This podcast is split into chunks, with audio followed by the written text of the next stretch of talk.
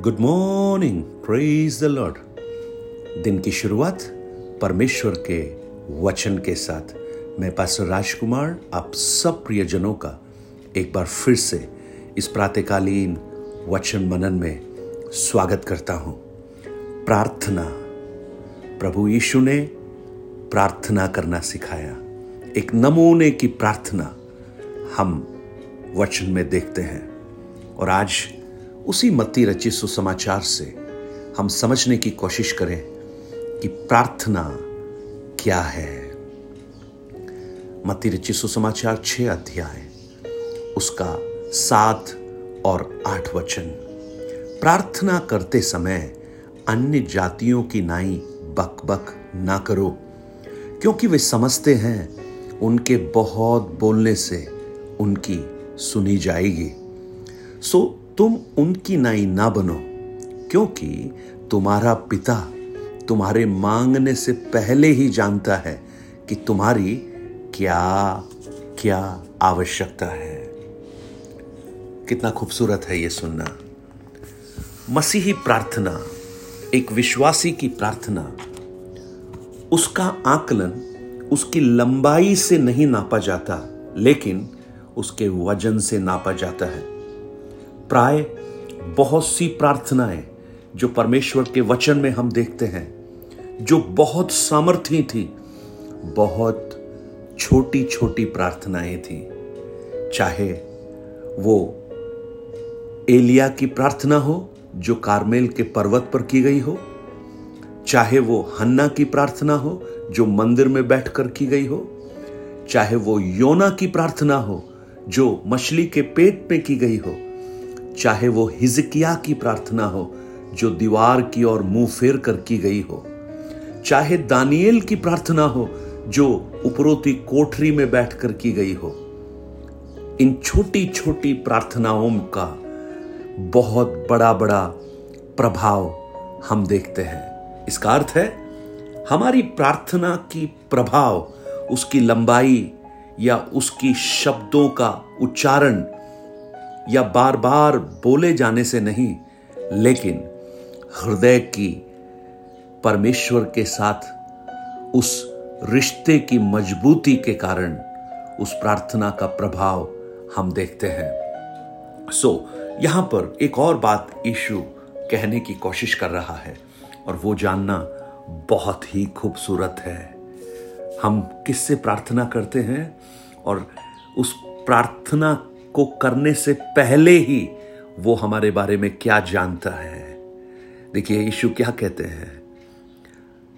तुम बहुत मत बोलो, क्योंकि तुम्हारा पिता तुम्हारे मांगने से पहले जानता है कि तुम्हारी आवश्यकता क्या है। ओ, एक ऐसा पिता जो आवश्यकताओं को जानता है। यानी हमें परमेश्वर को यह बताने की ज़रूरत ही नहीं है। बार बार उसे स्मरण दिलाने की ज़रूरत नहीं है या उसे सलाह देने की आवश्यकता नहीं है कि हमें क्या आवश्यक है या हमारी ज़रूरत क्या है। लेकिन हम परमेश्वर से प्रार्थना इसलिए करते हैं कि मानो हम एक अपील उससे कर रहे हैं, एक निवेदन उससे कर रहे हैं, क्योंकि हमारे मांगने से पहले उसे मालूम है हमारी आवश्यकताएँ क्या क्या हैं। हमारे छोटे बच्चे जब स्कूल जाना शुरू करते हैं, बहुत से माता पिता मेरी इस आवाज़ को सुन रहे होंगे। जब बच्चा तीन साल का, चार साल का होता है, स्कूल जाना शुरू करता है, उस बच्चे को नहीं मालूम कि बाज़ार में कौन सा बैग मिलता है कौन सा टिफ़िन का बॉक्स मिलता है, कौन सा वाटर बोतल मिलता है। लेकिन जानते हैं, पिता अपने उस बच्चे की आवश्यकताओं को उसके बोलने से पहले ही जानता सिर्फ़ नहीं, उसे पूरा करने में उसे रुचि होती है और खुशी होती है। पिता बिना बेटे को बताए, बेटा उसको बोले नहीं, उससे पहले बेटा तो अभी बोलने के योग्य भी नहीं है। उसको मालूम ही नहीं है कि स्कूल में क्या क्या आवश्यकताएँ हैं क्या क्या जरूरतें स्कूल में हैं। लेकिन एक अच्छा पिता इसके स्कूल जाने से पहले उस बच्चे के लिए जो आवश्यक है, जो उत्तम है, जो सर्वश्रेष्ठ है, वो उसके लिए पूरा करता है। और जिस दिन वो बच्चा स्कूल जाने के लिए तैयार होता है पिता बोलता है, बेटा, ये पानी का बोतल है, ये टिफ़िन बॉक्स है, ये ज्योमेट्री बॉक्स है, ये तुम्हारे लिए इतनी अच्छी चीज़ें ये रबर है, ये ये ये पेंसिल है, ये सारी चीज़ें। पिता उस बच्चे को मुहैया कराता है। कारण क्या है? उस पिता को मालूम है इसकी आवश्यकताएँ क्या हैं, इसकी जरूरतें क्या हैं।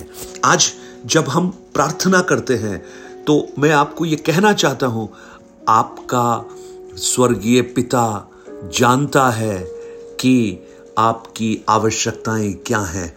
आप कहें या ना कहें तो भी उसे मालूम है। लेकिन एक कहना इसलिए ज़रूरी है, क्योंकि हम, मानो एक अपील कर रहे हैं। आपने देखा है बच्चों को? बच्चे आकर बोलते हैं, तुतलाती हुई भाषा में, डैडी, टॉफी देना। ये पिता को सुनना अच्छा लगता है। वो टॉफी देना चाहता है। आप टॉफी मांगेंगे, शायद वो आपको चॉकलेट ला कर देगा, क्योंकि उसका हृदय आपके प्रति प्रेम से भरा हुआ है। आज मुझे सुनने वाले मेरे प्रिय भाई और बहन, आप जब प्रार्थना करते हैं तो हमारा पिता पहले से जानता है कि आपकी आवश्यकताएँ क्या हैं और आपकी जरूरतों को पूरा करने में उसको रुचि भी है। और यही बात उसी छह अध्याय में जब आप आगे पढ़ेंगे, आपको समझ में आएगा। प्रभु यीशु कहते हैं, कल की चिंता मत करो, कल अपनी चिंता आप कर लेगा। पहले उसके राज्य और धर्म की खोज करो। उसके बत्तीस वचन में लिखा है क्योंकि अन्य जाति इन सब वस्तुओं की खोज में रहते हैं और तुम्हारा स्वर्गीय पिता जानता है कि तुम्हें ये सब वस्तुएँ चाहिए। एक पिता जो जानने वाला है, एक पिता जो आवश्यकताओं की पूर्ति करने में रुचि रखता है, एक पिता जो प्रेम करता है। आज उस पिता के सामने हम आते हैं। उसको अपने निवेदन रखते हैं। पौलुस क्या कहता है? तुम्हारी विनती निवेदन और प्रार्थना परमेश्वर के सम्मुख समर्पित की जाए। प्रार्थना करो निरंतर।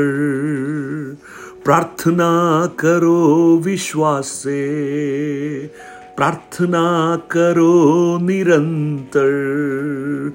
प्रार्थना करो विश्वास। से धर्मी जन की प्रार्थना, विश्वास की प्रार्थना खोलती है सारे बंधन। धर्मी जन की प्रार्थना, विश्वास की प्रार्थना खोलती है सारे बंधन। स्वर्गीय पिता, आज हम उस पिता के पास आए हैं, जो हमसे प्रेम करता है, जिसे हमारी आवश्यकताओं की जानकारी है। हमारे मांगने से पहले आप जानते हैं। आज, प्रभु, जब हम इस वचनों को सुन रहे हैं, कितने ऐसे प्रियजन हैं, जिनकी बहुत बड़ी बड़ी आवश्यकता है, प्रभु। वो बहुत कठिनाइयों के बीच में से गुजर रहे होंगे। उनकी जरूरतें बहुत बड़ी होंगी, लेकिन आज इस प्रार्थना के द्वारा, इन वचनों के द्वारा एक आश्वासन उन्हें मिले, एक विश्वास उन्हें मिले कि एक पिता है जो मांगने से पहले उनकी आवश्यकताओं को जानता है और उस आवश्यकताओं की पूर्ति करने में रुचि भी रखता है। आपका अनुग्रह सबके साथ हो प्रभु। आपकी दया सबके साथ हो। यशु के नाम से आमेन आमेन। प्रभु आपको आशीषित करे, इन वचनों के द्वारा अनुग्रह दे, औरों को भी इन वचनों को बांटिए, जिससे और भी इन वचनों के द्वारा आशीष को पा सकें। अपने प्रार्थना, निवेदन और गवाहियों को हमसे बांटिए, nine eight two nine zero three seven eight three seven पर। God bless you. Have a blessed day.